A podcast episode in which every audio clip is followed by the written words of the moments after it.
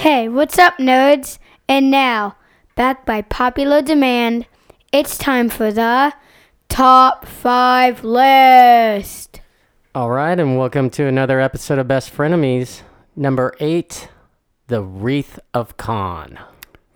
This, um, I just want to say, so when we were discussing our top five list for December, yours uh, were top five favorite Christmas movies, and I nixed that promptly. Because uh, Kung Fu Panda did not do a Christmas special. Yeah, a little re- recap. Um, actually, I think they did do a Christmas special, but anywho, uh, dude got a lot of blowback for Kung Fu Panda. It was a glorious month for me. Um, people were sending me uh, altered pictures of the poster with Chris's face in Kung Fu Panda. It was Yeah. amazing.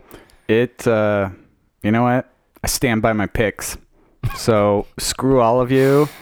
Um, I think Coach Jeff was particularly disappointed, and actually Wendell said he was listening to it in the car.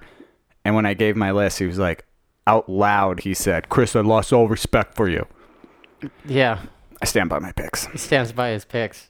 Yeah, so we're gonna we're gonna go a little different on um this top five. We're gonna do what? Why don't you tell them what we're gonna do? We are doing our top five favorite Christmas gifts ever. Yes, and let me just and I agreed to do this, but uh but I have a little bit of a grudge because I'm my birthday is December 14th, and anyone born in December knows that the combination Christmas birthday present is bullshit. They're like, "Oh, well, you just get one bigger one." And it's like, "Oh, really? By bigger you mean uh 5 extra dollars you put into it?" Because I don't know a lot of people getting birthday presents that cost $5. Um, so I'm picking up a pattern from uh, doing this podcast with you is that you have many resentments and grudges and things that I feel you need to work through. Chris, I, I picture one day um, being 103 years old and the nurses looking at each other going, he's just too angry to die. I, I, you know? I'm staying alive because everyone says you should be dead. no, fuck you. I'm staying alive. Yeah, anger is, a, anger is a good driving factor. It's like oxygen. I just need it.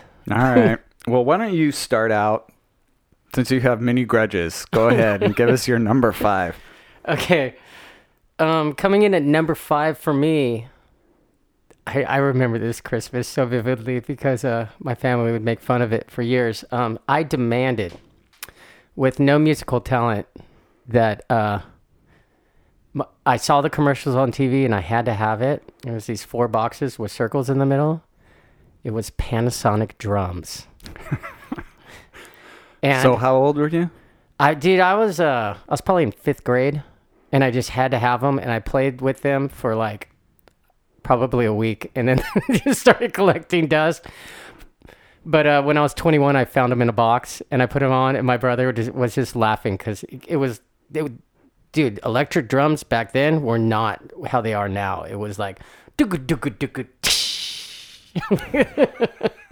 They were horrible, but I loved them for the week, so that's why it's coming in. for one week, Yeah. they were killer. Yeah, All right. Um, probably got them for my birthday. On top of that, okay.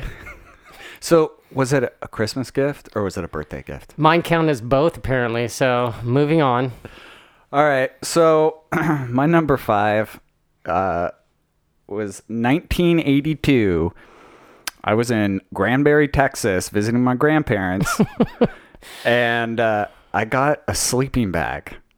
Wait, But I, what? I know. Let me explain it. So the sleeping bag, it was had red interior, and it was brown on the outside. My brother got a blue interior, brown on the outside. I have so many. Well, actually, I have fond memories because this sleeping bag carried me through my adolescence. I had sex in that sleeping bag multiple times. I mean, it was fantastic. And sometimes with a girl. Exactly.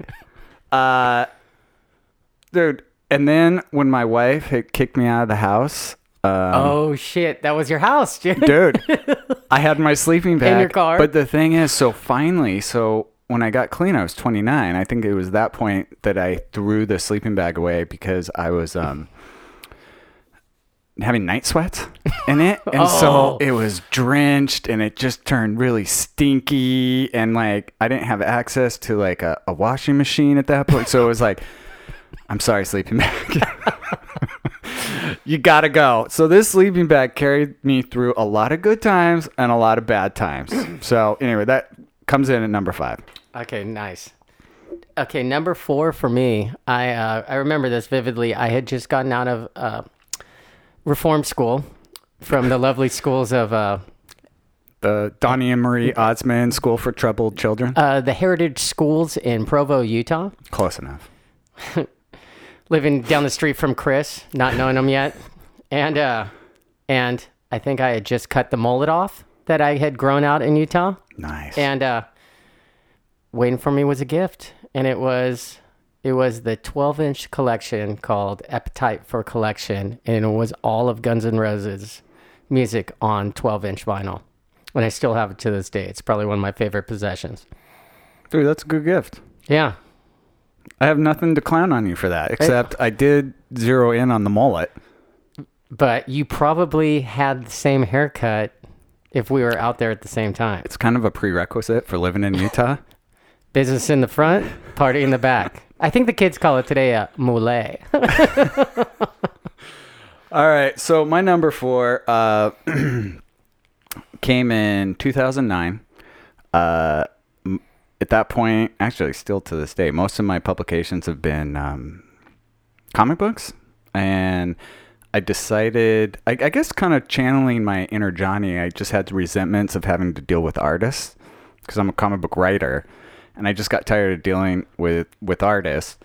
So I wanted to be a self-sufficient storyteller. So I started working on prose. So I was writing short stories, and uh, I was feeling, you know, sending out short stories for publication. People, you know, saying no. And on Christmas Day, 2009, uh, a publication. Um, it was actually Thuglet came, which I spoke about on Christmas. Said, "Hey, we're accepting your story," and it was like, "Oh, thank God! Like someone's publishing me." I was like, "All right, I don't suck." So that uh, carried me through probably the next year. So there you go. That was my number four. Dude, that's pretty awesome. I have nothing to say about that one. Except that you only tend to like uh, publications that you're published in, Chris. I'm just going to point that out. All right, coming in at number three for me. Um, my dad got me this one. And I had asked, Chris, and you're going to feel good about this. I had asked for a Red Ryder BB gun. I'm not even gonna say the line, dude, because everyone knows it. because you'll shoot your eye out, kid. Yeah. And because I had saw the movie A Christmas Story, and I was like, yeah, I'd like one. My dad's like, oh, I had one when I was a kid. My dad decided to buy me though a uh, break stock uh, pellet gun. Oh, the ones you could pump up and make like no, extra. this no. this one you didn't even pump up. It was like it was like just a little bit under a 22 rifle. It was gnarly, strong. Like you couldn't shoot a friend with it. You would you would you would hurt like you would kill him, dude. Like Uh. like this thing would rip through things. Like people would be like, "Oh, you got a pellet gun? Let me see that." And they then they'd try it, and it would just shred a can in one shot. And they'd be like, "Holy shit! Don't please don't ever point this at anyone." Like it was gnarly, and uh, yeah, I did a lot of damage with that. And it eventually uh, got taken me taken away. I think I got in a fight with my brother and started chasing down the hall with it. we did a lot of we did a lot of a lot of messed up things. My brother and I like. uh I think my mom came out one time and we were on bicycles and we had broomsticks and garbage can lids and we were jousting on bicycles on concrete. You know what? The thing is with that gift, I would not trust that with adult Johnny, and sure shit wouldn't trust it with like kid Johnny. You think I'm angry now? All right, so coming into my top three. So my number three gift. Uh, this was given to me Christmas in 1979. Was Kenner's Han Solo DL44 electronic blaster. And it I was- had one of those. That oh, was awesome. dude, it was fantastic. And it was black. We didn't. Kenner didn't paint it blue and orange for protection's sake. Oh, dude, How they do the toys now. it was fantastic. It made I a real sound. Yes. It was amazing. But the only thing is, dude, and this really, I have a lot of regrets in life. And one of them is that it was probably a year later, I was obsessed with Battlestar Galactica. And I had my dad cut No. the sight of the the gun off because you know it had the to make it look more like the Battlestar Galactica gun. Yes. And to this day, I'm like, you little bastard. What were you thinking? If But you could go back in time. Wow. Well, we should try and find one of those on eBay for you. you know what? Actually, I looked. You can get one for like 68 bucks, and I actually thought about doing it. Dude, I'll co-sign that. I'm not your wife or anything, but I'll totally co-sign that. All right, coming into number two for me, the original Nintendo Entertainment System, Oh, yes. the 8-bit Oh, yeah. Oh, dude, that was fantastic. Super Mario Brothers. Oh, dude, Mike Tyson's, uh, was it Punch Out Punch or Out. Knockout? Punch Out. Oh, Bla- dude, I love that game. Blades of Steel. No. Dude, Super Contra, which taught me my first cheat code ever. Up, down, up, down, left, right, BA, select, start.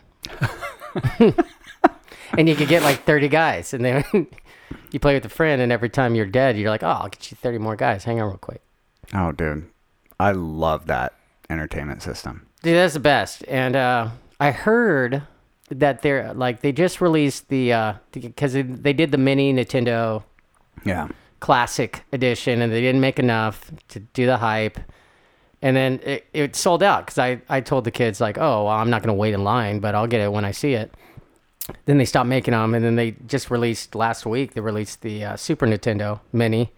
And i just read an article that they're going to re-release the the classic nintendo entertainment system mini See, you know what? I, you now you got a, a modded version Yeah, so my boss, my former boss, like gave me instructions how to make one, and you could just like download the games, and I mean it's cool, same like controller and everything. Uh-huh. But the thing is, those controllers were manageable.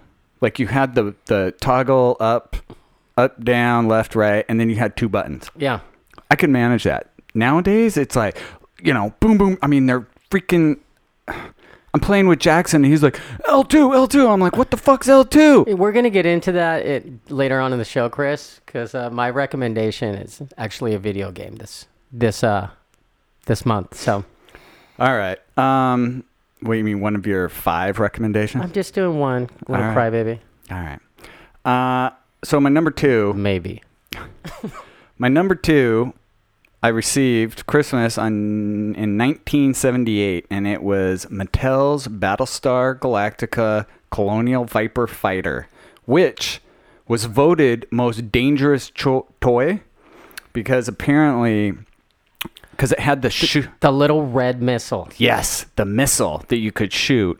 And a four year old boy shot it into his mouth, choked, and died. And so that toy is responsible for all the choking hazard warnings No, on it's toys. it's responsible for when I sent away for my Boba Fett figure.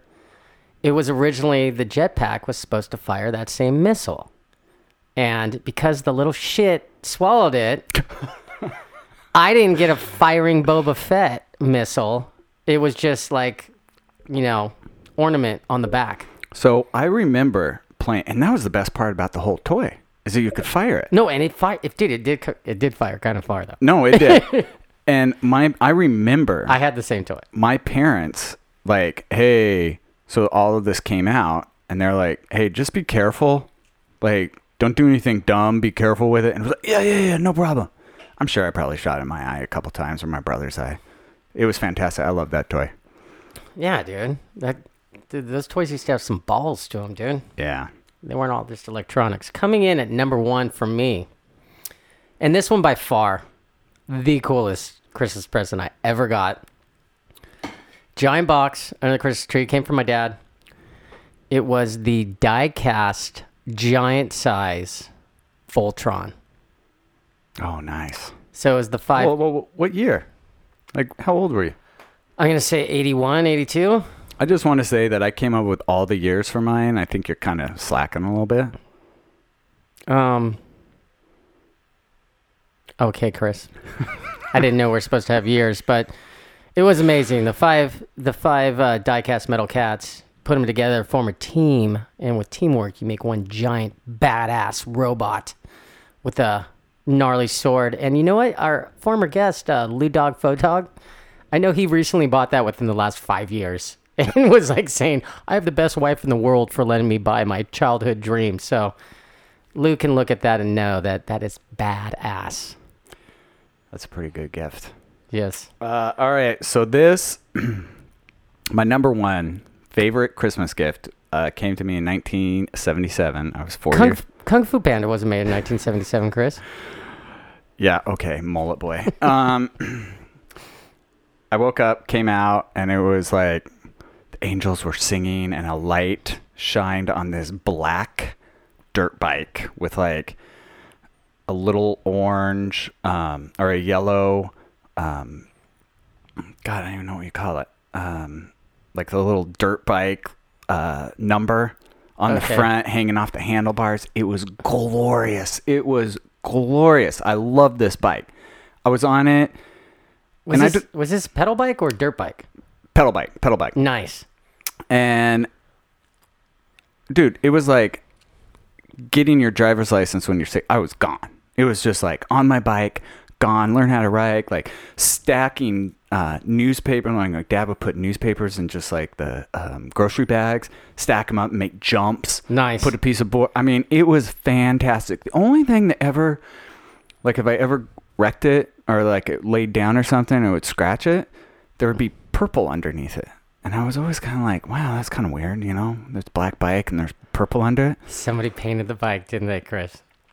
So, unbeknownst to me, years later, when the bike had disintegrated, I mean, it was probably, I got like, I'm guessing, you know, a good seven years of riding this thing. It was Punky Brewster's power bike, wasn't it?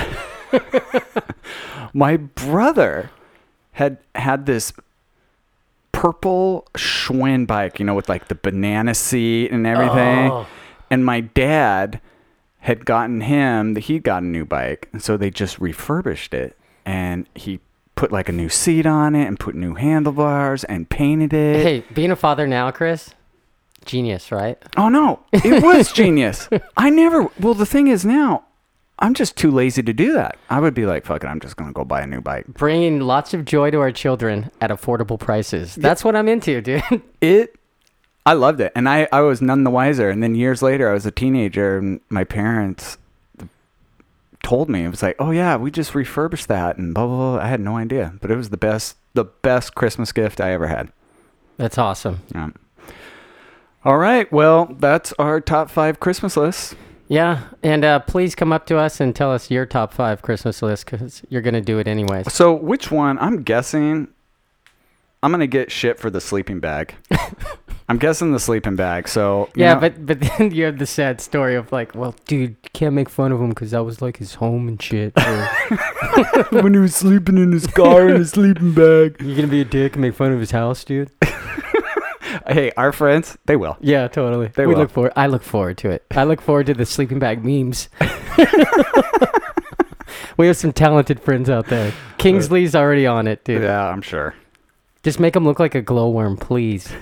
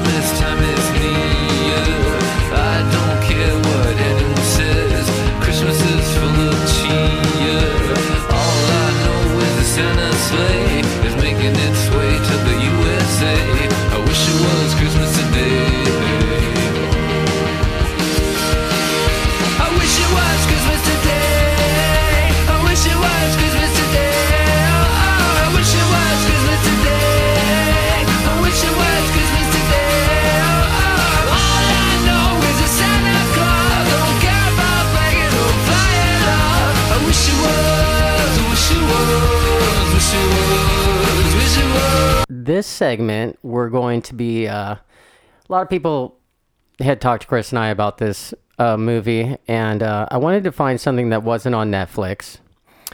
So it was recommended to me that uh, we're going to talk about Dumb, the story of Big Brother magazine, skate magazine.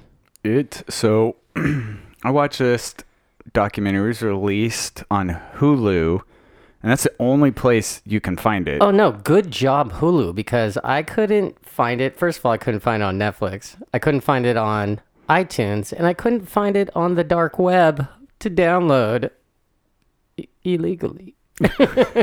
So I gave Johnny my Hulu login so he could watch it. We Hey guys, if you uh if you would like to watch it on Hulu, uh, just I have Chris's login and password. Just which uh, I'm probably gonna change. just uh, DM me.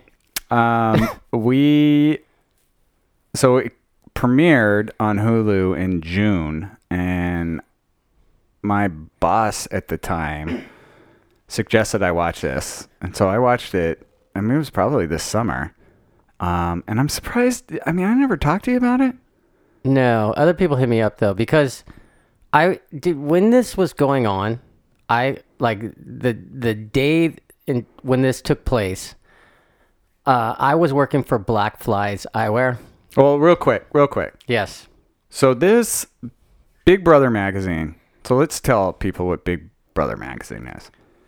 Okay, Big Brother magazine. You back in the day, you had your choices pretty much of two skate magazines. You had uh, Trans World, which was the really, really glossy, good boy, clean, you know, trick, trick, trick, trick ad magazine, and then you had Thrasher magazine, which was more punk rock and partying on shitty paper, printed, and that was your your two choices. And then all of a sudden, Big Brother came out and you had funny articles, you had lots of boobs and being being a young man, like that was cool to like look at skate magazines and see other stuff. Um, So when Big Big Brother came out, it was 1992, and the documentary goes into stating that during the late 80s, you know, with Bone Brigade and Tony Hawk and all the Christian Hosoi, that the glory days of skateboarding was kind of dwindling. I mean, it, dude, it yeah. was like on the outs, and it was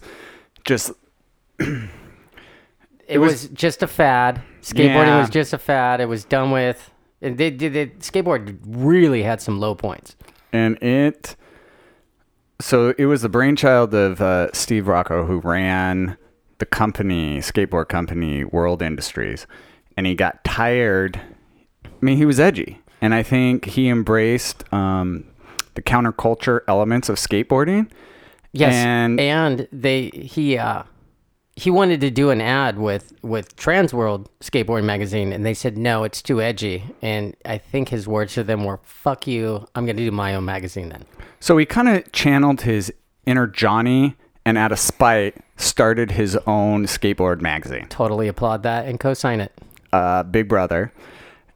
And so when I watched this documentary in the early days of Big Brother, um, that would have been like, actually still is probably my dream job. That these guys, they had like a handful of these guys that like early 20s, didn't know what the hell they were doing. They came together and they were just like, it kind of reminded me of us doing this podcast, we think we're funny and we're just doing it for fun.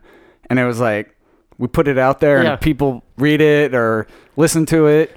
No, well, we- that's even better. But We've we've always said the day that this is stops being fun to Chris and I, then we will stop doing it. and so these guys got together and they were kind of led by um, Jeff Tremaine, who started up Jackass. And so what they said about Big Brother was like Big Brother was Jackass before Jackass. Yeah. Oh, totally. It was the it was basically the magazine on video. Yes, and it would. I mean, still is my dream job. I would do Big Brother and what they were writing, and they had skateboarding in there, but it was That was just to get them in. That was just to, basically the skateboarding was just to bring them in to, to like, yeah, here's some skating stuff, but like check out all this other stuff that we think's funny. yeah, and they inserted themselves. They would write articles Okay. about themselves. And one of the articles, like uh, the like skate magazines always had how to uh, do a kickflip, how to grind, like all these little how-to things. It was always a standard. So they thought it'd be funny to do a how to kill yourself, commit suicide. You know what? And I remember, I remember when that came out. It was gnarly. and like it was the big i mean i remember hearing it on the news and then they were talking about how could this how could this magazine that's you know that is for kids talk about how to kill yourself Yeah. and but you listen to this documentary and it was just like even now they're talking so like Spike Jonze, you know, the director of Being John Malkovich was on there and who worked for the magazine Yeah. in the early days They were they were buddies. That he's even like, yeah, in hindsight, I don't know what we were thinking doing that. yeah, but at the time, it's, I'm sure they thought it was funny. No, at the time, that instead of being like, "Oh my God, we're on the news for this," they were like, "Oh my God, we're on the news for this." oh, they were stoked. Um, and so all these stories, it, dude, it was a mess. I mean, they show the footage of the early days of Big Brother magazine, and they all these young kids, Just a warehouse with skate ramp, and, and, then like this, um, one of the one of the guys involved, Earl Parker, who just kind of came from nowhere, and he was super young. That they were like, you know, Jeff Tremaine was talking about. Yeah, so we fed him. gas station food. Yeah. only gas. He li- a strict diet of just gas station food. Like they would find like, you know, those fluorescent pink snowballs and have them drink uh fluorescent blue soda. And it was like, dude, we did that for like a year. But then the guy's like, no, I still do that in my life now. Yeah, I still live on the gas station diet. But you know, it's funny. So I actually researched Earl Parker because he seemed like he was so instrumental in the early days, like with the writing and everything and the tone of the magazine. I, I don't even know if he's what he's doing now. Like he just kind of disappeared because a lot of the guys like Jeff Tremaine Went on to bigger and do yeah to do Jackass and they're involved with MTV and whatnot. But Earl Parker, I don't know. He I mean he might be dead. I have no idea. but I don't think he's dead, but but yeah, I don't know. I'd like to I'd like to check out. Maybe we'll give an update on him on the next podcast.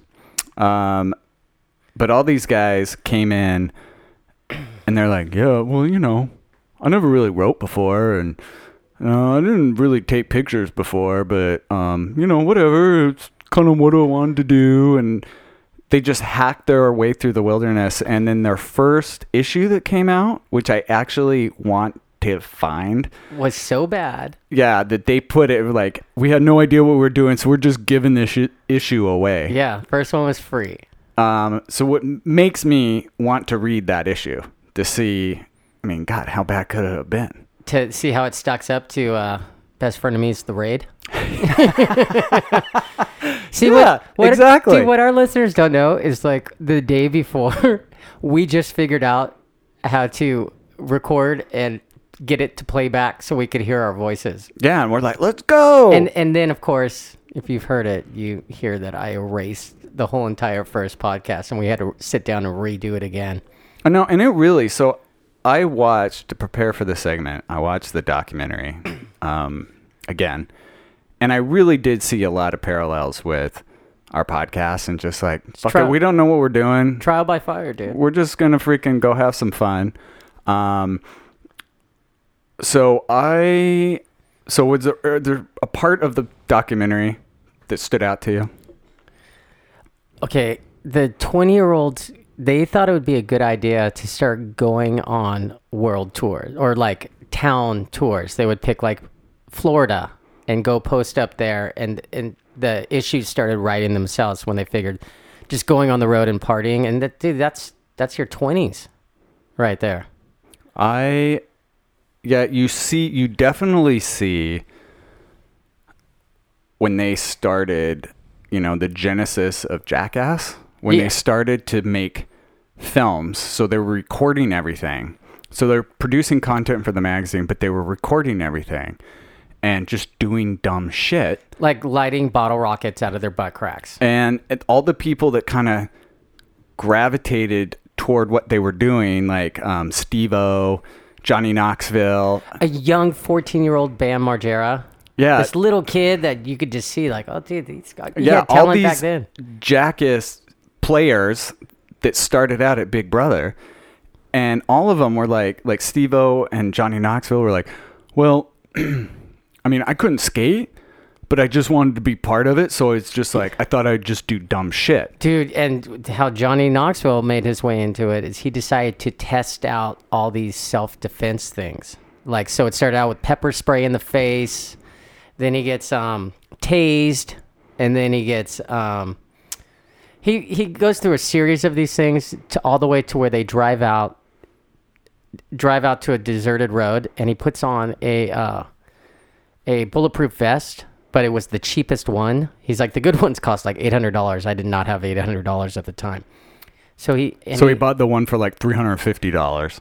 and shot himself in the chest because nobody wanted to shoot him in case it went wrong. Nobody wanted to be responsible for killing him. And I'm telling you, watching that footage, your heart is racing because So, and well, uh, no, I'll take it one step further. So I even saw the documentary. So I watched it again yesterday. So I know what happens, and I've seen the footage. I was still cringing away from the screen as he was getting ready to he shoot himself. He only put one bullet in the chamber, but he put it in the wrong one. So he clicks it once, and they're like, "Nope, you're gonna have to go all the way around." Because so basically, it was six shots. You know. it was like Russian roulette. so it was like you just he would like get up the courage, and then you'd hear click. And then it would be another 30 seconds of him getting up the courage and going click, where his friends are like, dude, either do it or don't. Uh, you're, you're killing us right now. You're killing us. And I think his name was JP at the time or something. It wasn't Johnny Knoxville. Yeah, they kept calling him. Yeah, it Or some, PJ or something Yeah, it like was that. like I was, something I was tripping on that too. I was noticing that as I was worried for his well being at the same time. yeah, it. Um, And It that's was- the kind of dumb shit people do in their 20s, dude. and then so they were doing the magazine, and um, they weren't making money. Um, no, I believe they were losing around. The, They C- said the in- CFO said, just so you know, every time you put out an issue, you are losing $50,000. Yeah. So I I don't know how long how they could have sustained that for a long period of time. So I guess Steve Rocco was like, "All right, screw it. We're going to fold the magazine." And his friends were like, no, No, no, no, no. We can find someone to buy it. So here comes Larry Flynt. who loves controversy and comes with a fleet of lawyers. So they buy Big Brother magazine, and I actually, again, I remember. So I remember that- when that all took that because that was, dude, that was on the news. Yeah, I think that had to. I mean, that was like the latter part of the '90s. Like, I mean, '98. 94, 95, Really, with Larry Flynt? maybe 96. All right. Well, He's Mr. Dates guy. Oh, on this I like date, the I got my dates. I like- Christmas present. I like I like having a contact. Anyway, um, and I remember thinking like, oh, well, that's a perfect. I mean, Larry Flynt, he doesn't care. I mean, he let him do whatever. But it's funny. So hearing behind the scenes that these guys were going in like, okay, you need to wear business casual. Yeah. You need to wear like, you know, collared shirt. chinos, Tucked call it, yeah. And, and they're like, what? Like, We're skate magazine. dude, this isn't. what are you talking about? We don't wear that. Um, it is a fantastic documentary. I highly recommend it, and I actually will say that I recommend having Hulu. It doesn't cost that much. It's like eight bucks a month or something. It, it doesn't, yeah, but I pay eight bucks a month for IP Vanish to get my IP address not online when I. well, see, I kind of try to obey the law, Johnny. I mean, I have a friend that does that, and I uh, help support him. He's in Africa, so don't even try and come find him. Uh, it's worth it to watch this documentary. I think it's great, and it was I, cool. I can't wait to look at other stuff on Hulu with Chris's ID and password. It, but the part that actually stood out most to me, everything that I find cool and edgy is always screwed when like money gets involved. So Larry Flynt buys this and so during this time period, skating takes off again and it gets really oh, cool. Oh, super and- commercial. Oh yeah, Tony super- Hawk's doing Dorito commercials. yeah, everything, and they touch on this in the documentary that So all this advertising's involved, and all this money is coming into the surf skate snow world. They start but losing the edge. they stopped. Well, and then like all these companies didn't want their athletes being in Big Brother, you Yeah. know, and they didn't want that edgy because they would ask like they have a list of like questions, and they were asking these kids like yeah, they had a kids issue, but they didn't have the apostrophe on the word kids. so people, you know, apparently they got in trouble again because the questions were like they're asking these like 13 year old kids like, "Hey, would you have sex with your mom if you could skate as well as like Chad Muska, And- who was the top skater at the time. Yeah, and so everyone shied away and they were pulling money from Big Brother. A, a little eight-year-old Ryan Sheckler was on the cover, by the way. Dude, I know that was crazy. and dude, it's just like money like that when everything gets so like glossy and so PC that it just loses its edge and it gets boring. And there was the demise of Big Brother. And finally they had to like Well, the camp split at that point because then MTV started seeing the video because Big Brother magazine was also putting out videos at the time too. Even when Larry Flynt, because they put out, they had one video called "Poop." Larry, vid- they had Larry Flynt saying the word "poop" to inter- introduce the uh, the video, yeah, so they had I, to- which I owned, by the way. Oh, on- no kidding. On VHS tape, yeah. they uh yeah so the part of them went off to go do jackass and Yeah. that They- all the glory that was involved with that and then- basically the the Big Brother camp you had, and you had um, Bam Margera. They had Camp Kill Yourself (CKY), and uh, they merged. They got like an all star crew to make Jackass. it uh i give it two thumbs up best frenemies thumbs up for uh dumb the story of big brother magazine I give it a Kung Fu Panda roundhouse kick to the face, skadoosh. all right well go watch it On the chimney, and the presents are under the tree, and Mama's in the kitchen making some herbal tea. The windows are covered with frost, and the candles are all alight. But as I wander through this quiet house, something just doesn't seem right. The neighbors bring us a Swiss Carolina beef leg, but the neighbors aren't around, around, around. There's no beef log to be found this year.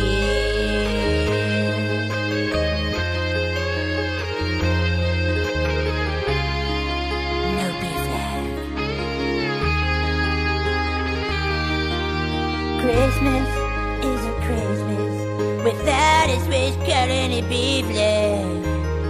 Without the cheeses and meats, I don't think I can get along. Mother tries to comfort me. She says, Here, son, have some eggnog. But I fucking hate eggnog, seriously. But what do I see? underneath the tree. Got a colony beef log just for me. Grandma! Swiss colony beef log, baby. That's what Christmas is all about.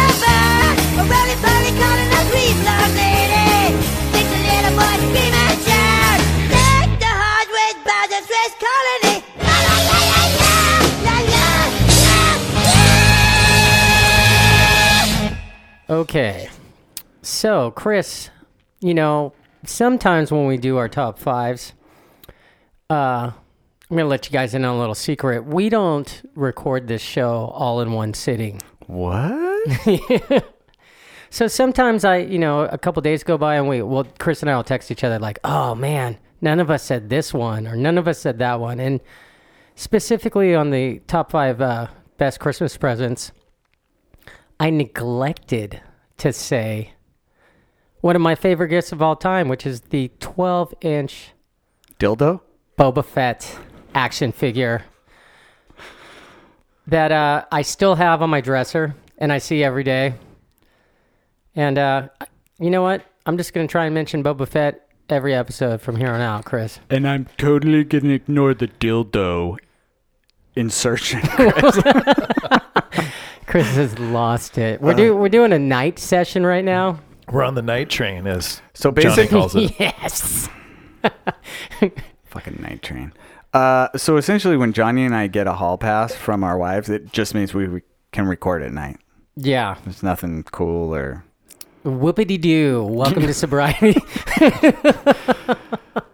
So you're gonna introduce our guest? Okay, well we have a we have a special guest today. He is uh, Coach Jeff Hairston at from the Art of Jiu Jitsu Academy, and he is a purple belt. But as Chris and I like to call him, Hashtag fake purple. fake purple belt because this guy knows more tom- terminology than a black belt. Actually, I'm kind of anticipating you getting your brown belt this week. I'm going to be totally honest with you. You, this is my prediction. You and Max will get browned up this week. well, oh, Max should get one for sure. Dude, I really hope Professor Danny Yeah, I hope so. gives Max a That'd be brown cool if they did it on Friday, like right before Danny's last like class. He that's gives what I'm Max his brown belt. belt. Well, if he does it tomorrow when I'm not there, Hey, which guys. is a fi- hey, we're talking about Dawn Patrol. You just shut up Um, and sit there. Don't talk about Dawn most of Patrol. our listeners don't do jiu-jitsu. so- Actually, I think they might. yeah, well, I know we have more listeners than we do friends, Chris. So that makes it four. All right, so Johnny, I'm flying blind right now with this segment. I don't even know what we're talking Okay, about. Okay, well, we had Jeff come on because uh, I got, I really didn't read comic books um, when I was younger, and I know Chris, you have a lot of experience. You've you've written for comic book companies, yes. and uh, when you talk to the talk about it to me, I just kind of stare blankly, You glaze over. and I'm like, words. I'm all, do they make a movie of it? it's kind of like when you talk to me about. The, Did they make the- a rated R movie of it? It's like when you talk to me about um, rock star Music. ingredients, you know, and I'm just like, eyes rolling into the back of my. Okay, Johnny, cool. Take the touring, Chris. No, and actually, Coach Jeff, um, incredibly knowledgeable of comic books. And And, get- but I get the impression you're kind of new to the comic book world. Yeah, well, it took a huge hiatus. I mean, when I was really little, there was a couple shops. I grew up in Orange, and uh, in Orange County, which is kind of weird. I grew up in the city of Orange in Orange County, and uh, well, there was a couple shops there. One was 21st Century Comics. That was probably the main one I went to, and it was down on Chapman Avenue, kind of near the Circle, but a bit further down. Okay. And um, it was like two stories and huge. And this is probably the early 90s. Okay. And um, yeah, because I don't remember that when I went to Chapman, right there. I don't remember a cool comic book shop. This Yeah, I just remember like at that point because you're a kid, you're mostly picking stuff based on the cover. You know, you don't really the content is not as important, I guess, as like what it is now. But then you get into high school, and like for me, embarrassingly, is like you kind of start to worry uh, comics aren't that cool, and I don't want to like get you know whatever. Like we're so hyper aware of being cool or whatever. So then I like didn't read comics, and then what's kind of been cool is like now in my 30s, I just whatever I like, I'm willing to say what I like. Yeah. So like me and my wife, we go to Disneyland. I like to read comics. You know, I do jujitsu. I roll around in my pajamas, as my friend non-jujitsu friends call it. Yes. You know, snuggling in pajamas. with other dudes. Well, I just want to say um, you're really good at snuggling, and you snuggle me unconscious most of the time. And well, I love snuggling with you too, Chris. fake purple belt. Fake hashtag fake purple belt. but what got me back into it is I think like right around the time I got married, which was like four years ago, we went on a honeymoon, and then I I read the one of the Mark Millar Wolverines. Okay. Yeah, which yeah. one? Which is the one where the movie where Wolverine goes to Japan? Oh, I love that one. This is perfect, Johnny. You'll love this. This is what ba- loosely what it was based off of was this particular story arc, which Yeah. is where uh, Wolverine goes to Japan, and then from there I kind of started reading a bunch of classics like a lot of Frank Miller stuff, like his arcs with Daredevil, and then of course like the Batman stuff that he's famous for, and then of course you have to read like Watchmen, right? Yeah. You, and then like stuff like the Killing Joke, which you gave me to read. Wait, that the the Joker one? Yes, another. Johnny's back in the conversation. yeah, and he's like a tourist, and he has like the camera and Yeah, yeah. the On Hawaiian on the shirt. cover. Uh-huh. Yep. Yeah, I actually heard that uh, Jared Leto is trying to get that made into a movie. That right would now. actually be good. That- If you know what, if they went dark, if they went real dark with it, Well, I that mean- one is pretty dark. I I don't mean, see how like you rated R, dark, dude. Joker would be terrifying. Like, see. And what what I wanted, the reason why I really wanted Coach Jeff here is we we're on a a total nerd uh, text feed with uh, it's Chris, Coach Jeff, myself, and Nick the Tooth. And if anyone ever would have picked up one of our phones and just looked at what we talk about during the day, pretty funny. it is pretty embarrassing. It's, a lot of we, you know, we we all take turns getting our nerd card revoked. It's like someone each day is getting bullied for No, Yeah. it is what they It's- like or don't like. You know what? But the only one who doesn't get bullied is fucking Nick the Tooth, Yeah, he kind of jumps on, jumps off. dude. Uh, He doesn't get really. We don't light him up. I think that needs to Well- change. Well, I that's where the flying cars came from.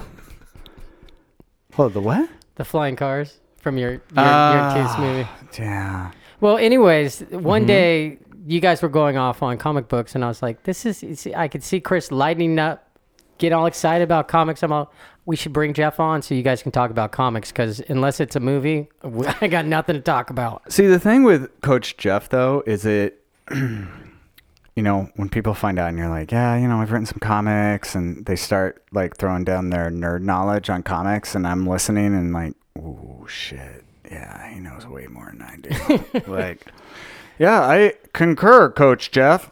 Fuck, dude, I haven't read that. Like, so no, you, you have some, you have some good comic book knowledge. He's the new era. Well, I feel like I only, I mean, I only know a couple things about a couple writers or a couple characters, really. Which I, I guess is probably true for most people. You kind of get into your character you like, or you start to follow a certain writer, and then you kind of read all their stuff, or you to to kind of like get off that point for a second. I also find for myself, I'm super picky. If I think a character should look a certain way, like if I pick up a Wolverine book and I don't like the way he's drawn, I won't read it really. which is super i know that that's like i've other people have had that same reaction they're like really and i'm like yeah if i don't like the way the character looks if i don't think he's drawn appropriately I assure you, which this is, so horrible. snobby i'm like how dare you draw wolverine like Dude, that that's actually I've never heard anyone say that. That's crazy. because in my mind wolverine looks like the 90s right like so a lot of cross hatching super hairy when he had longer hair you know and like The chops. more bristled i guess Mm-hmm. is the way i would describe them. and then like but right now you have a lot of old man logan so if if there is wolverine there's either the new wolverine which is x23 right Mhm. or it's old man logan because wolverine is dead so Spoiler alert. spoiler alert from from 24 months ago uh,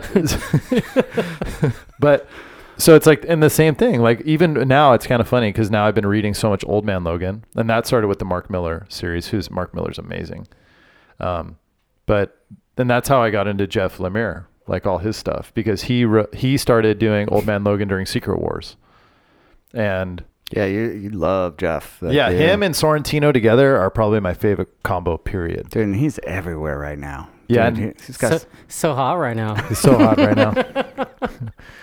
um, but yeah, so and now I've even started to get that way with the way Old Man Logan is drawn, because he's in like they'll have him in the new Wolverine series, and then they'll have him in like X Men Gold right now, and so they'll feature him in all this other stuff, and it's always Old Man Logan, and everyone has their own take, and See, and this is a horrible thing to admit, but I mean, I really follow comic. I mean, when I first got into comic books, it was Superman. Everything Superman, and then I realized I started picking up on, God, this writer, everything he writes, I freaking like. So then it quickly became following writers. I like the Uh, one you had me read for the podcast. Brian Michael Bendis's powers. Yeah. that's Yeah. really good. That See, was- he and was good. actually, dude, this is one of those times. I shared it. I mean, I was so blown away that I shared it with my wife and son that I woke up, and this is I don't know, two months ago. Brian Michael Bendis has worked at Marvel for nearly 20 years. I mean, he's just their guy.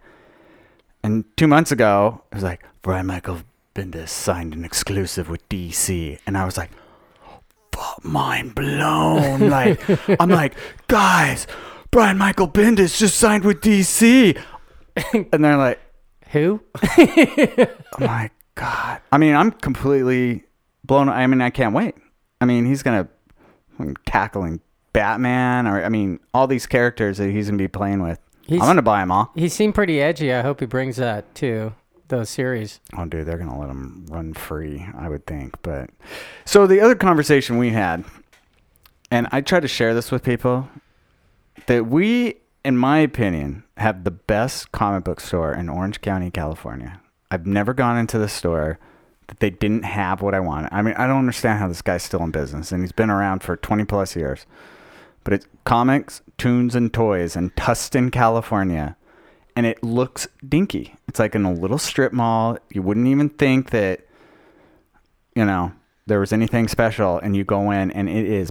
It's like a hoarder. He They have hoards everything. comic books. Amazing. I've made the mistake a few times of going in on a Wednesday. And for those of you that don't know, Wednesday is New Comic Day. And there will be a line out the door. And you'll see like the hardcore comic readers. And they're there every Wednesday and they're picking up a stack of, I mean, I'd say 10 to 15 books minimum. And they're buying quantities of books that allow them to do things other shops can't do. Because what happens is if you're buying a certain number of copies, you can get the alternate covers. And so comics, toons, and toys, they're getting more alternate covers than anybody's able to get. So you got now you got collectors, oh, I got to buy all four versions of the cover. You know, and they're able to have they must be selling so many comics. And every time I'm in there, I hear the owner on the phone like, "Oh yeah, bring them in, we'll buy them." He's like buying old copies or people's collections or Dude, yeah. He there was so I went in on a Wednesday and it was the um it was the issue that Captain America died. Um so this I don't know, was 3 or 4 years ago. And it was mayhem in there. And so Marvel will give if there's like a big event like that, they'll without spoiling it, they're like, "Hey guys, you're gonna want to order a bunch of Captain America 14." You know, wink, wink. Yeah. And so they had tons, and this guy came to the counter and he had a stack of like 50 of them. He's like, "Okay, I want to buy them," and they told him he couldn't. It's like, no, dude, max is like four. And there were people behind him w- waiting to take the issues. I mean, the guy sells so many freaking comics. It is amazing. I've never gone in there and asked for anything that they didn't have it. I think I've only had it. Oh, I'm sorry, Johnny. I was just gonna ask you guys if you guys could own one comic that you don't own already, be it for price or for whatever reason, what would it be? Oh, great question, Chris. Uh, Do you know your answer? Yeah, I know my answer. Go ahead then. Okay, so in the 90s, before Todd McFarlane went on to do Spawn, he did Spider Man number one. And he was doing the art and writing, I believe. I believe so, yeah. And there's something about that cover that re- it like transports me back to the comic shop as a kid. Like I I look at that cover and then I I'm like I'm there. So if I could have I've and they've reprinted it and you can buy like the reprint for like a dollar ninety nine or whatever. Yeah. But it would be rad to have an original like of the Spider-Man number 1 and then Another thing about that and Todd McFarlane's art, if you're familiar with Spawn at all and how he uses all the chains everywhere, you know, and if you look at the comics especially, he like he he puts chains all over the page. You know, they're like almost like they're disembodied or or doing their own thing. And that's the same way he treated the webbing for Spider-Man. And reading the comic now as an adult, I looked back on it and I was like, wow, he he was doing the same thing with Spider-Man but with the webbing and then he did it again with Spawn but with the chains. So that's my choice. I would have to say, because I remember seeing, I mean, God, I was 11 or 12. What really got me into comic books when I was a kid was um, Frank Miller's The Dark Knight Returns. And in our comic book, little dinky comic book shop um, in Logan, Utah, they had, they put out the hardcover trade of The Dark Knight Returns, and it was signed by Frank Miller, and they were selling it for like 500 bucks. And I remember at that time, that amount of money was like, what? Like, who could afford that? And it was in the counter under the glass behind lock and key. And I would look at that every, I'm like, man, oh, So I would take that because I think it just is like the magic of, you know, I was, I mean, that's all I had. Like, was comic books back in those days. So yeah, I would take that. That's definitely one of those books. Like I always, I always think about what's a book you could give to a non-reader that would make them a reader. And I think something like you know, Who Killed Retro Girl is a great example of that, especially for an adult because they don't think that the writing is going to be what it can be in a comic book. I agree. And that. so like something like with Batman Return or pardon me, Dark Knight Returns or maybe some of the other like Frank Miller stuff from that era or maybe some like Jeff Lemire stuff from now or like you know, Donny Cates or like stuff like that or Mark Millar, like Jupiter Legacy and stuff like that. That can like tell people like, "Oh, this is way different than I thought it would be." Like when they think comic book, they they kind of cast it off as something for kids or that the writing is, you know, Oh d- no, they don't. Oh man, I've had people. Oh, you write comic books? Do you, do you And guys want to like- know my comic book if I that I could get? It'd be Superman, the first issue, because that thing's worth a shitload of money. and, I, and I would buy other stuff Is, besides it- is comics. that even what it's called? It's called like Action Comics It's or something. Action Comics. Yeah, it was the first. uh, Nicolas Cage owns that, and I think he just sold it though. and a Tyrannosaurus Rex skull and a haunted house in New Orleans. Oh, dude, I've been there. yeah, I I took w- the ghost I tour, the and they're tour. like, "This house is owned by Nicolas Cage, And- and there was dead people And on then the he walls." found out. He found out that about it, and he never went back to the house again. There, I still, and that, and that's terrifying. but what was more terrifying are those photos of him dressed up as Superman. Super creepy. Oh, dude. Oh, dude, Yeah. the- I remember seeing those and like, no, like this code red. This cannot move forward. Oh, it was horrible. Hey, there was a time he was the hottest actor on the planet. Oh, Well, it's man. amazing to think that you know that almost happened. Tim Burton almost made a Superman film. Dude, and it, you know what's crazy? So they have a documentary that talks about like what you know.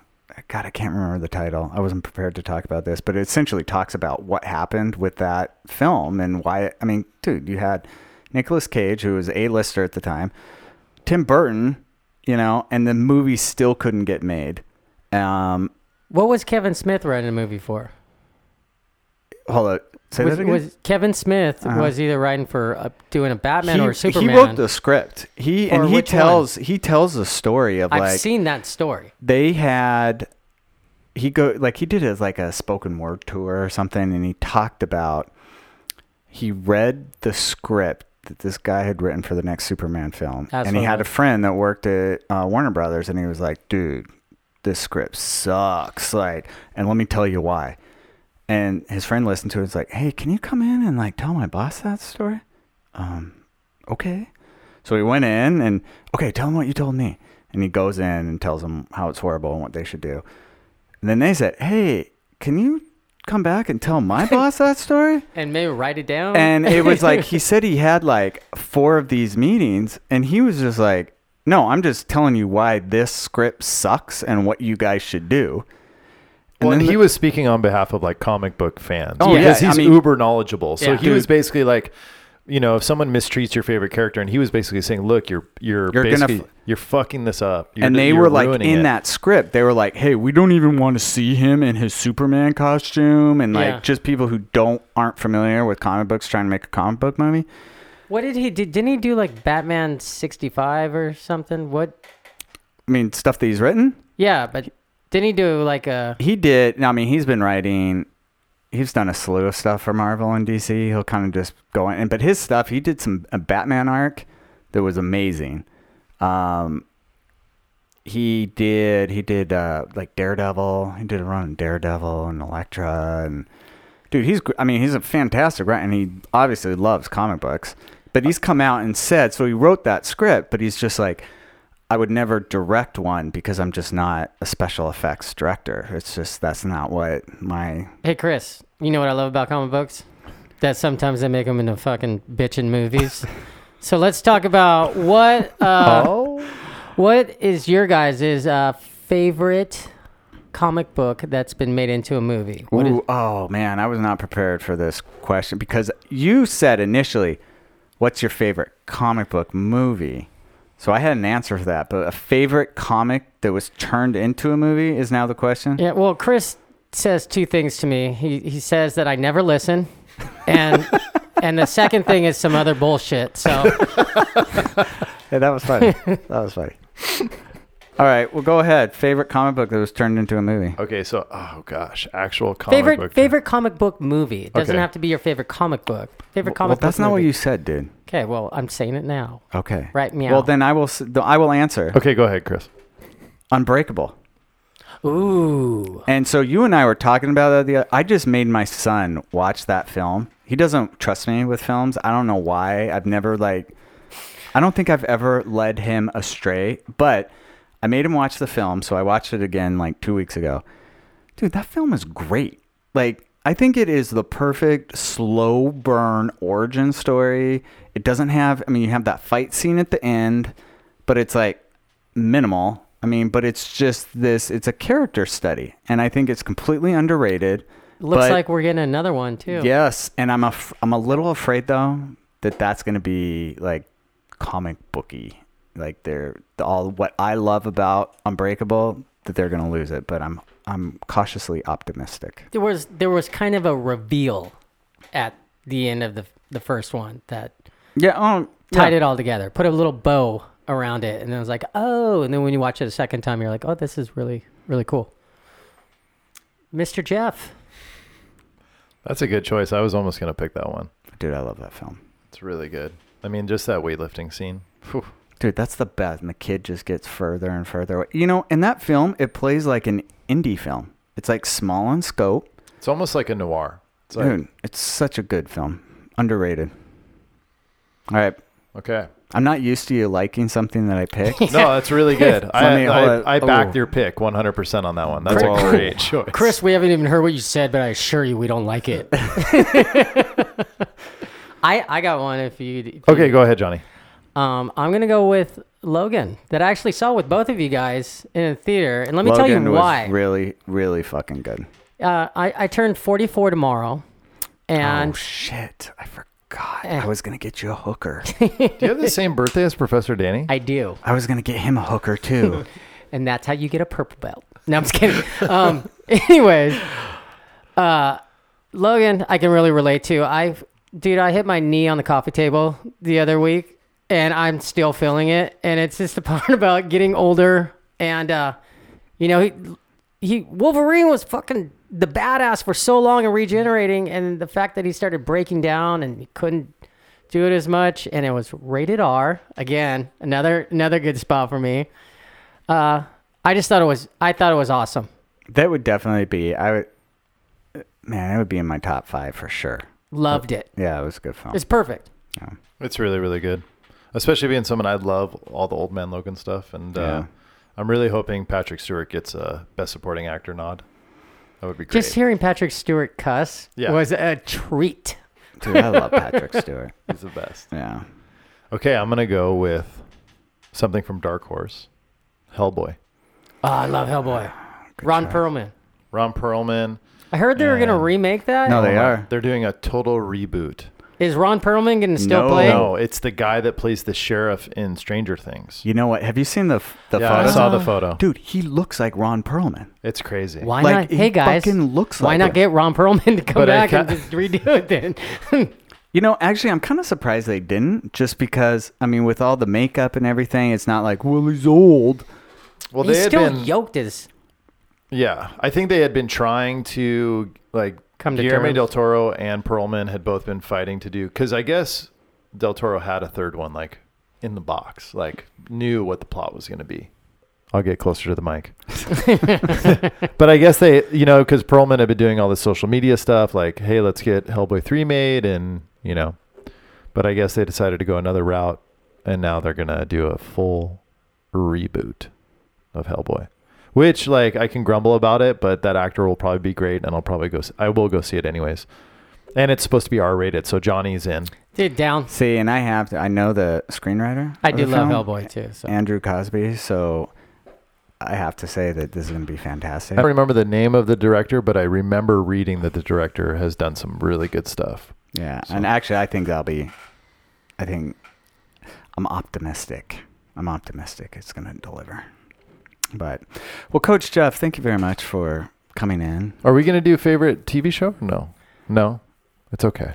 We don't have to do it. I think you nerds sucked up so much time with your. We We're did. sucking Johnny's blood out of his body. Well, and I also have to say that my wife just left um, today on a business trip, so um, I have some masturbating to do. I was gonna say we know the first five minutes is gonna be Chris, but what are you gonna do with the rest of your time? Go to sleep. Drink Gatorade. I I just got drink. to I got to replenish my electrolytes. I've lost so much fluid. I just stand in front of the fridge and drink out of the bottle. My wife won't let me do that. No one can stop me. Oh, dude, Drink straight out of the carton. Being sober and married's lame. I love it. Oh, sh- well, I don't have to worry. My wife's not going to listen to this. All right. Well, Um, Jeff, you're such a good guest that we'll probably have you come back next episode. Ooh, maybe uh, I can do a top five. We're going to challenge. Jeff is so. and I'm just going to heckle you, bitch. How you Yeah. like it now? That He- choice sucks, Chris. He, I, I believe it was Chris. Chris saying I I have a new top five, and Coach Jeff said, "Well, then I assure you, I don't like it already." Your your list lists suck. so we'll see how uh we'll see how how uh next month's triple power top five time travel movies. Yuvo Raza. This is Manica Spending saying Feliz Navidad. If you're gonna be doing tequila shooters and smoking mota, don't make things heavy. Don't drive the Chevy. Orale. Santa got run over by my Chevy. Cruising back to my house Christmas Eve.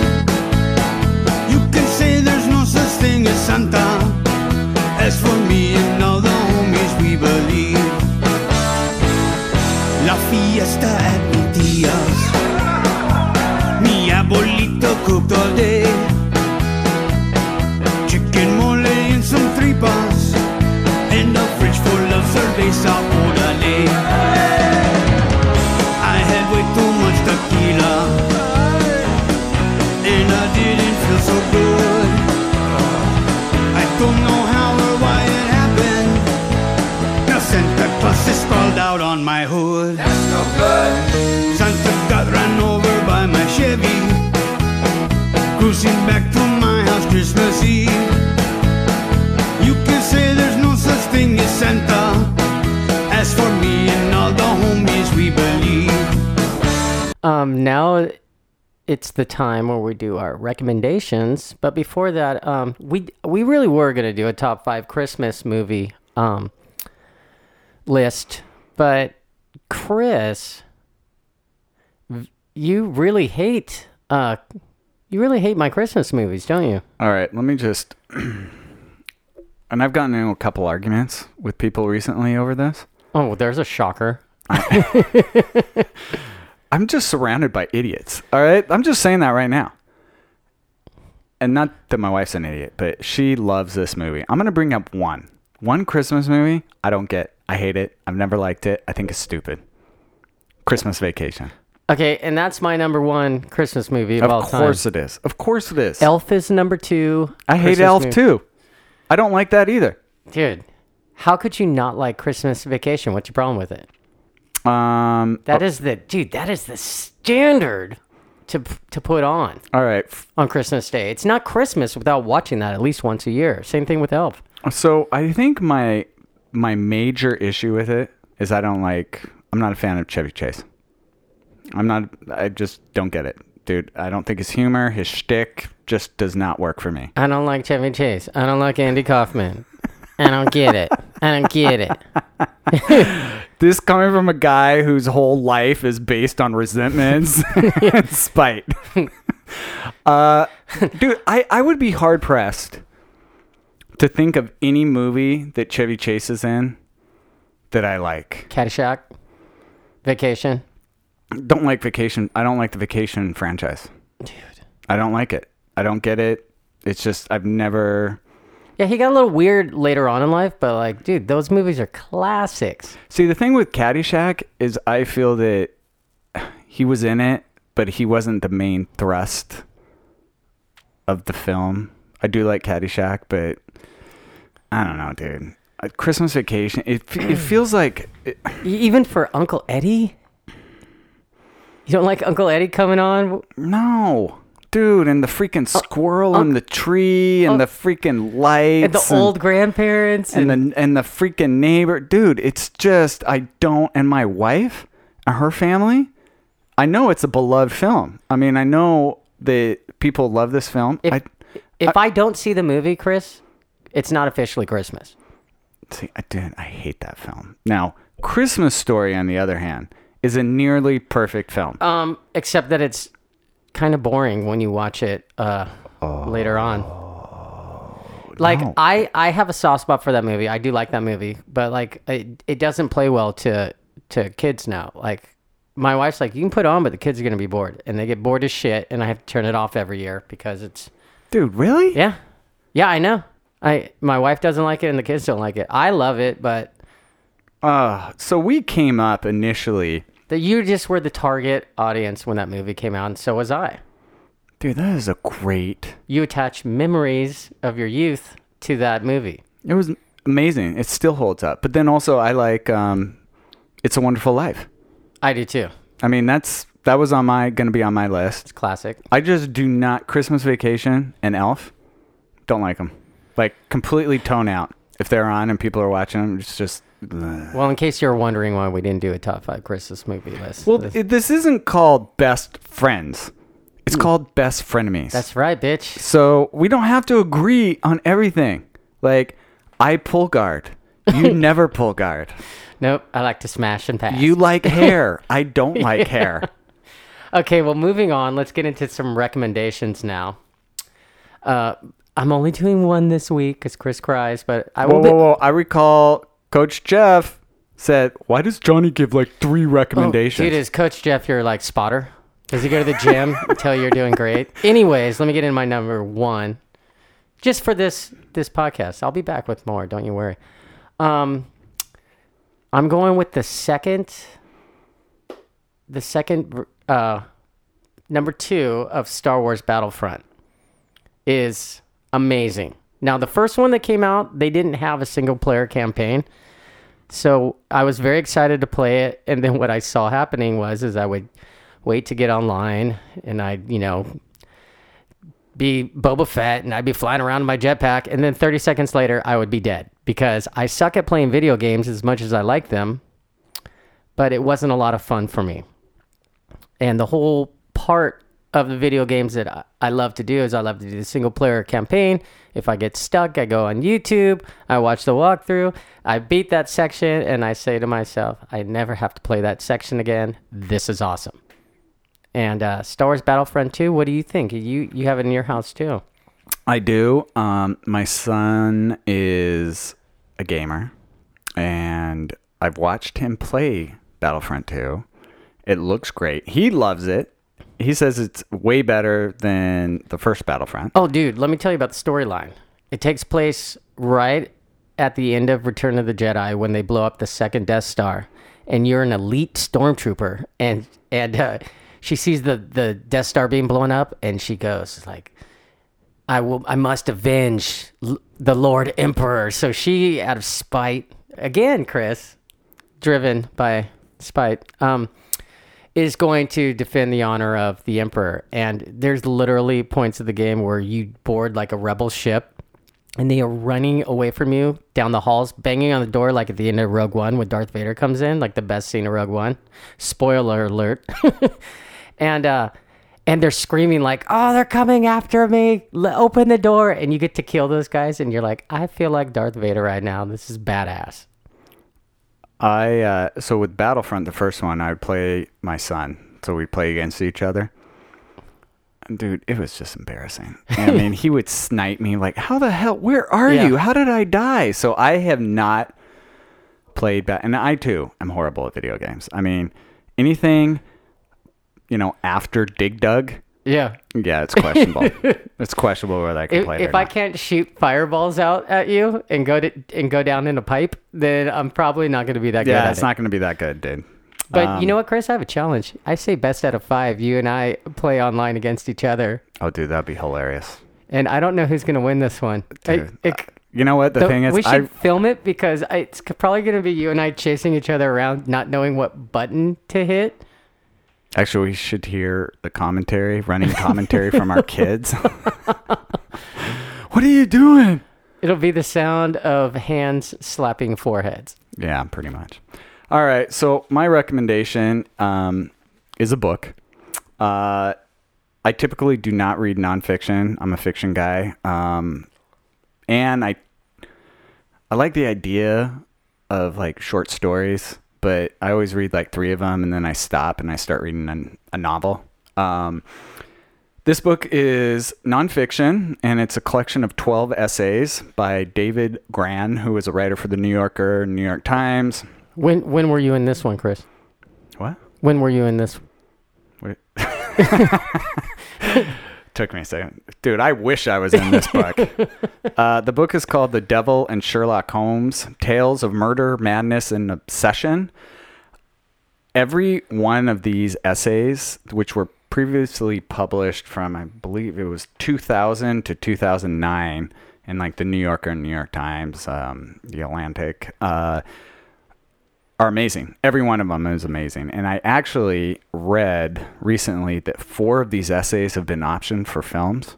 Um, they are so. on, let me. Uh, there's one in there where there's a marine biologist who's trying to be the first person ever to capture a giant squid and grow it in captivity. Amazing story.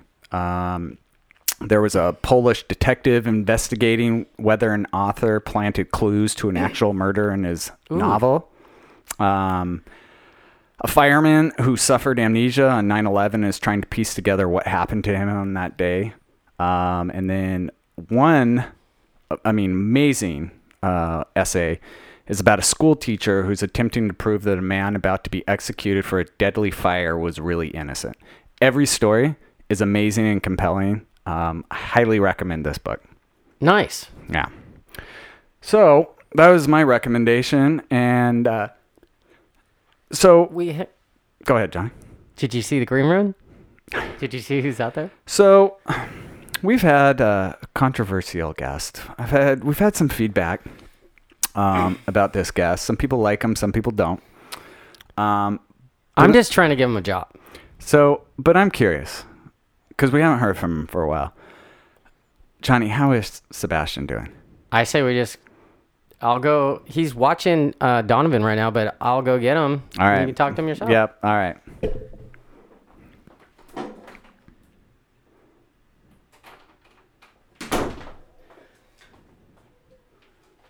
Are these my headphones? Those are your headphones, dude.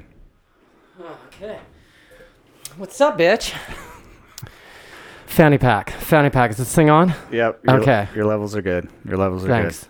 good. Uh, I mean, are you comfortable with your lips being that close to uh, that protruding? Uh...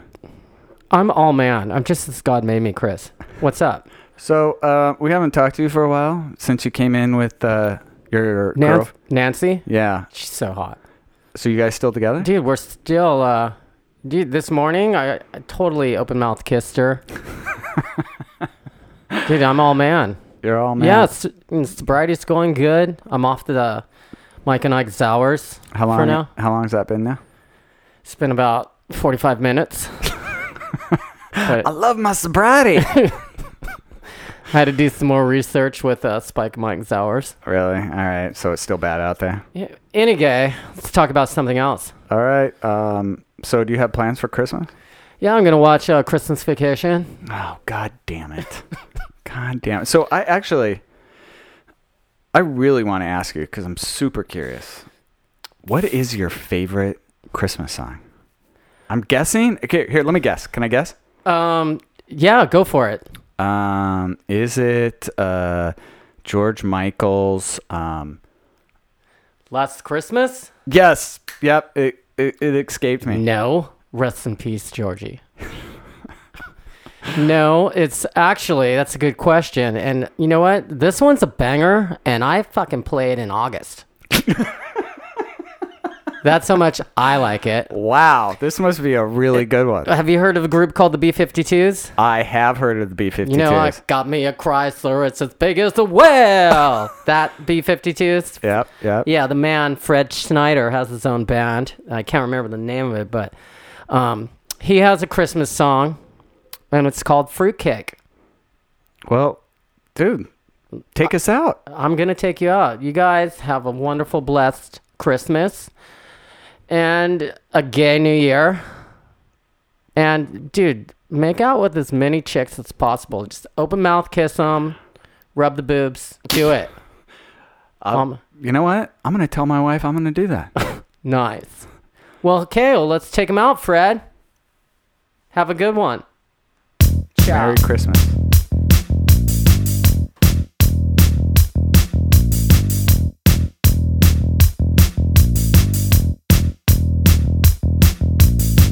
What you making? Fruitcake.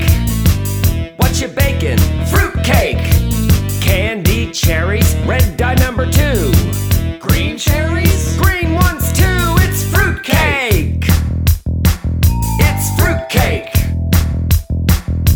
Pecans or walnuts.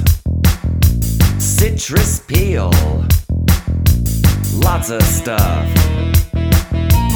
Add what you feel sticks of butter, cinnamon, mo molasses, lots of dark rum, artificial color, artificial flavor.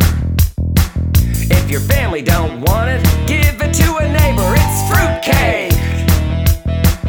It's fruitcake. What you making? Fruitcake. What you baking? Fruitcake. Candy cherries, red dye number two. Green cherries?